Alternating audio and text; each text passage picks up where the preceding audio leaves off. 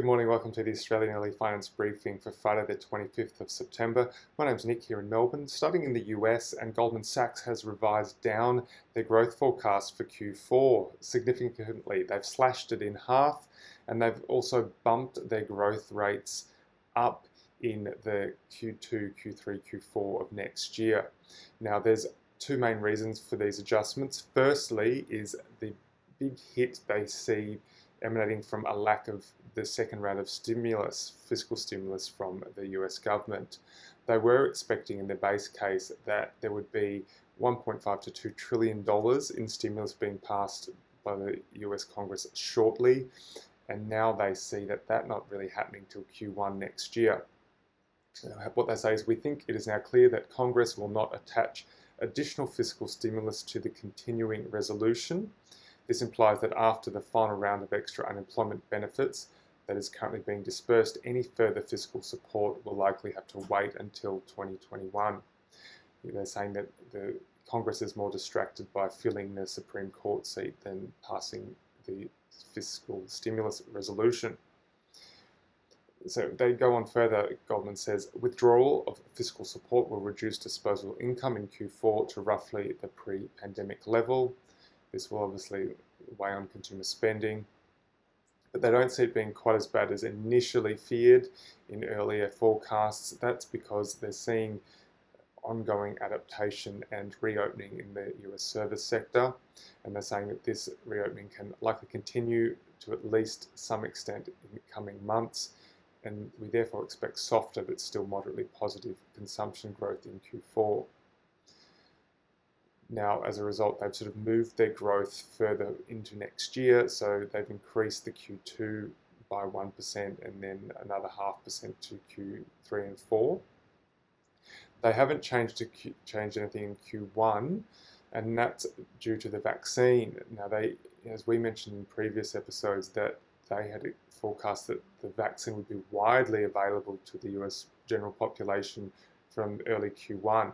They're now thinking that's going to be more Q2, and that's due to recent press reports that the FDA is likely to announce tougher standards for vaccine authorization, although Trump has hinted at sort of revoking those. But that's largely going to yeah, shift growth to later in next year. Moving on to ESG investing now, and the FT is reporting that the big four accounting firms have come together in a joint initiative to unveil a reporting framework for ESG. Now, this is spearheaded by the International Business Council, which is a large group of 130 sort of global companies. And it's led by the CEO of Bank of America, Brian Moynihan, and it's also got sort of buy-in from the World Economic Forum. So this is a new framework that has 21 core metrics and 34 extended metrics covering issues ranging from emissions to social factors such as pay and gender ratios and governance targets. The FT points out while env- environmental factors are being measured by some companies, social metrics are considered harder to measure with precision, and some leading accountants warn it could be hard for US companies to report on social metrics since that could raise potential liability risks but this is really positive and it's the first time we've seen the big four come together as the head of Ernst & Young say this is the first time we the big four have done something like this Bob Moritz, the head of PwC, says society's struggles have only got worse with COVID, and the only way we solve these problems is to get the capital to the right places. We need a framework to help investors get the information they need. Now, there's obviously lots of other initiatives going, including one of the big ones from the European Commission, but this is the first one that's got all the big auditing firms buying into it. And moving to the markets now, and about 50 minutes after the US Open, Nasdaq's up the most, about 90 bips. The non-tech names aren't doing quite as well. The Australian dollar continues to weaken, down closer to 70 US cents.